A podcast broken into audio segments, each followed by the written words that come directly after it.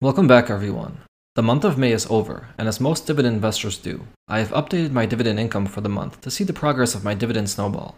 May was a very good month. I received a total of $400.30 in dividends across my multiple dividend portfolios. To break this down, I received $13.42 from my M1 cash flow portfolio, $29.68 from my M1 taxable account, $200.90 from my 401k account, $12.10 from my M1 Roth IRA, $140.30 from my wife's traditional IRA, and $3.90 from my four factor dividend portfolio, which also happens to be a traditional IRA. This was the fourth highest dividend income month since I started tracking my dividend income in 2020. My highest month was March of this year, with $686.43 in dividends. Quarter ending months are usually the best for me, and I'm expecting to set a new monthly record here in June. I don't actually intend to use my dividend income until retirement, that is still a few decades away so I don't place a lot of emphasis on generating a high level of dividends relative to my portfolio value. The effective dividend yield of all of my dividend positions at the end of May was 2.23%. This figure does fluctuate from month to month, driven by the change in the market value of my holdings, dividend increases, and where my contributions are deployed. But it typically hovers in the 2% to 2.25% range, which is ideal for me at the moment. My portfolio value at the end of May was $243,561.77, which is a little more than $3,000 higher compared to month end April. Since January 31st of this year, my market value has increased by $12,200.60, or 5.27%.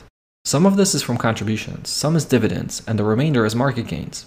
The reason I am not tracking the full year from January 1st is because I transitioned my wife's traditional IRA from index funds to dividend stocks in the middle of January, so tracking from the end of January made a little bit more sense. My forward annual dividend income at the end of May was $5,428.46, up a little more than $60 from the prior month. The forward dividend income is increased by $541 and some change since the end of January, which is a pretty good jump of about 11%. My TTM, or trailing 12 month dividend income, at the end of May was $3,626.62. This is the exact amount of dividends I received during the past 12 months. This figure went up by about $216 compared to a month ago. Since the end of January, my TTM dividend income is up $813.39, or nearly 29%. Transitioning the traditional IRA gave my dividend income a big boost. That account has a market value of about $85,000, so it makes up a large chunk of my entire dividend portfolio. I have made some moves across my portfolio that will impact the timing of dividends in the future. Previously, I expected to see about $214 in dividends every January, April, July, and October. As of month end May, this estimate declined to about $195. For every February, May, August, and November, I was expecting about $369 in dividends. After May, this estimate also declined to about $233. And for quarter ending months, March, June, September, and December, my prior estimate was about $757. After May, this estimate increased to $928. A big portion of the shift has been driven by me allocating more capital to SCHD, but I also trimmed a few positions, and I expect to trim a few more in June. One of the holdings I want to trim is Nvidia, and I'm actually glad I haven't done so yet, as the stock has been on a tear recently. I will likely trim a decent chunk of my position in June. I'm actually up quite a bit on this position. Should it continue to rise, I guess I'll miss out on those gains. But I have a very large allocation to semiconductor stocks in my portfolio that will cushion the missed opportunity. And Nvidia isn't really an ideal dividend growth stock, as it hasn't increased its dividend quite a bit. Let's take a quick look at my largest holdings right now. Sitting at the top is SCHD with an allocation of 11%, a little bit more than a month ago. My 385 shares should generate a little more than $1,000 in annual dividend income, which sounds very nice. The reason I favor SCHD is actually for its dividend growth potential. The above average dividend yield, compared to my overall portfolio, is certainly a bonus as well. The second largest holding is Nvidia at 3.63%. I actually haven't added to this position in a long time. And the reason Nvidia jumped up to be my second largest holding is its amazing run up this year. The third largest holding is Microsoft at 3.42%. Microsoft is also enjoying very favorable returns this year. I haven't added any new money to this position since late last year, and I likely won't in the near future. Number 4 is another technology stock, Apple, at a flat 3%. Apple has a similar story as Microsoft, as it has enjoyed a good run in 2023, and I'm not one to complain about market gains. Of course, these are all unrealized gains that I do not intend to realize for the foreseeable future, I'm not adding any more money to Apple today, as I think it's a little expensive, and it's already a sizable position in my portfolio. Rounding up to top 5 is Cintas at 2.76%. The next 5 largest positions are Lowe's at 2.73%, T. Rowe Price Group at 2.66%, United Healthcare at 2.63%, Home Depot at 2.48%, and Lam Research at 2.47%. The top 10 holdings make up 36.79% of my portfolio, and they generate about 36% of the annual dividend income as well. In total, I have 77 unique positions across my six dividend portfolios. The reason I have so many holdings is in part due to some of the unique strategies I am testing. My smallest portfolio, which I am using to test my four factor dividend growth strategy, holds a lot of unique positions. In the grand scheme of things, several of the holdings in that portfolio have virtually no impact on my portfolio as a whole, as they make up less than 0.1% of the market value. My cash flow portfolio is also quite small and holds a few unique high yielding REITs and BDCs. The core of my portfolio are really the 40 to 50 largest holdings.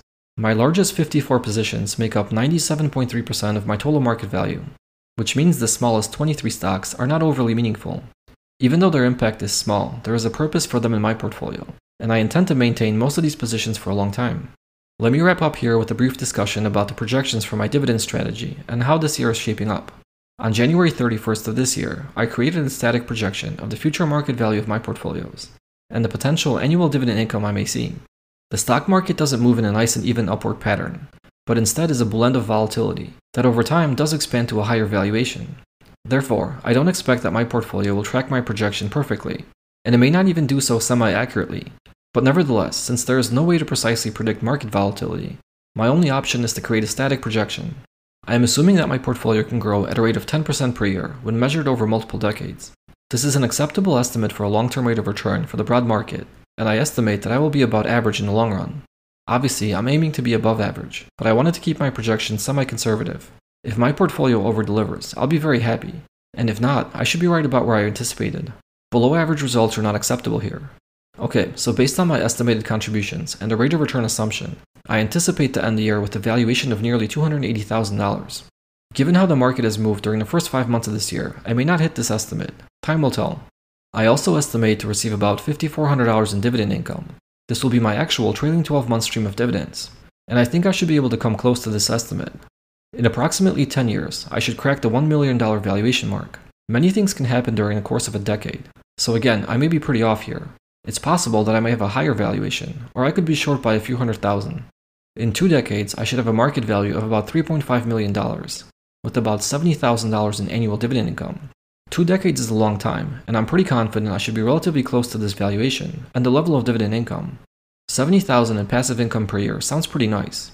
Of course, the time value of money will mean that $70,000 in 20 years won't give me the same buying power it does today. Fortunately for me, I have one more decade to go before I reach full retirement age, provided I'm healthy enough and motivated enough to continue working that long. After three decades, my portfolio should have a value of about $10 million, and my annual dividend income should exceed $200,000. That's quite a big jump that last 10 years can make.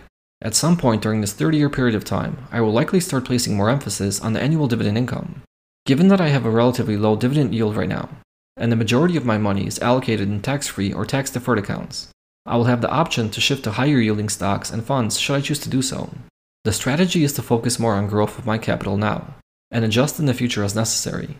It is nice to start seeing the dividend snowball pick up pace. I know all of you are in different places in life than I am, and your needs and goals differ as well.